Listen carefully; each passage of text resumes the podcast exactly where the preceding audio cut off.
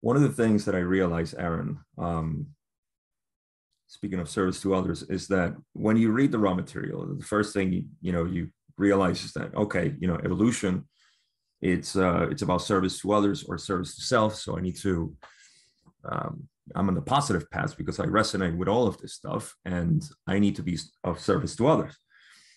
Now we naturally think about the action, you know, the being um, the activity that we're going to do, you know, for, for service to others, because that's what implies. And I know that Ra at some point say that um, there is no proper way to describe service to others, but it's the best way they can find in our language to, uh, in, in essence, explain or um, point towards the the feeling of being of service to others.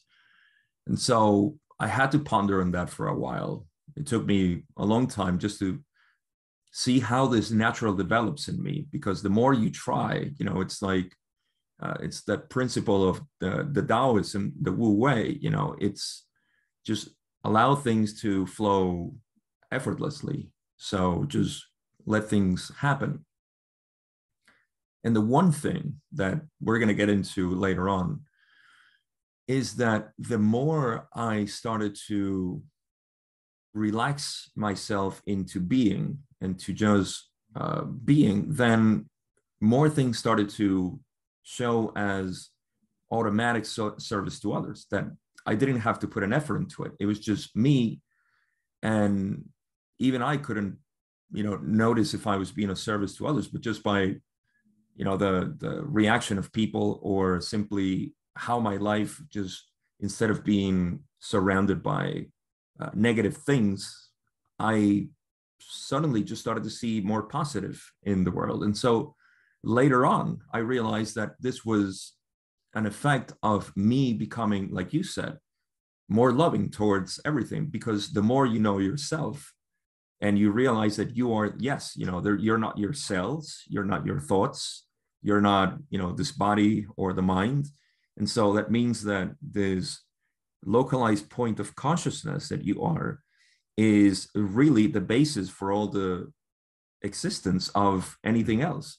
And so, in the same way that I need the body for movement and experience, I need everything else that is around me for experience. And so, mm-hmm. I become this vast field of the universe that it is. And uh, that just automatically makes you think or, or see the, the universe difference in people and everything. Mm-hmm. And suddenly, like you said, you know, loving others is not even an activity, it's just something that you are. You know, it's like yeah. it's like suddenly this hand became aware that this hand was connected by, you know, this body mm-hmm. and says, mm-hmm. Oh, okay. You know, it's like let's live together. Let's just I love you. Yeah. Right. it's the it's automatic. It's just like, yeah, I'm so grateful that you're here. So this is this is the realization that I got with service to others.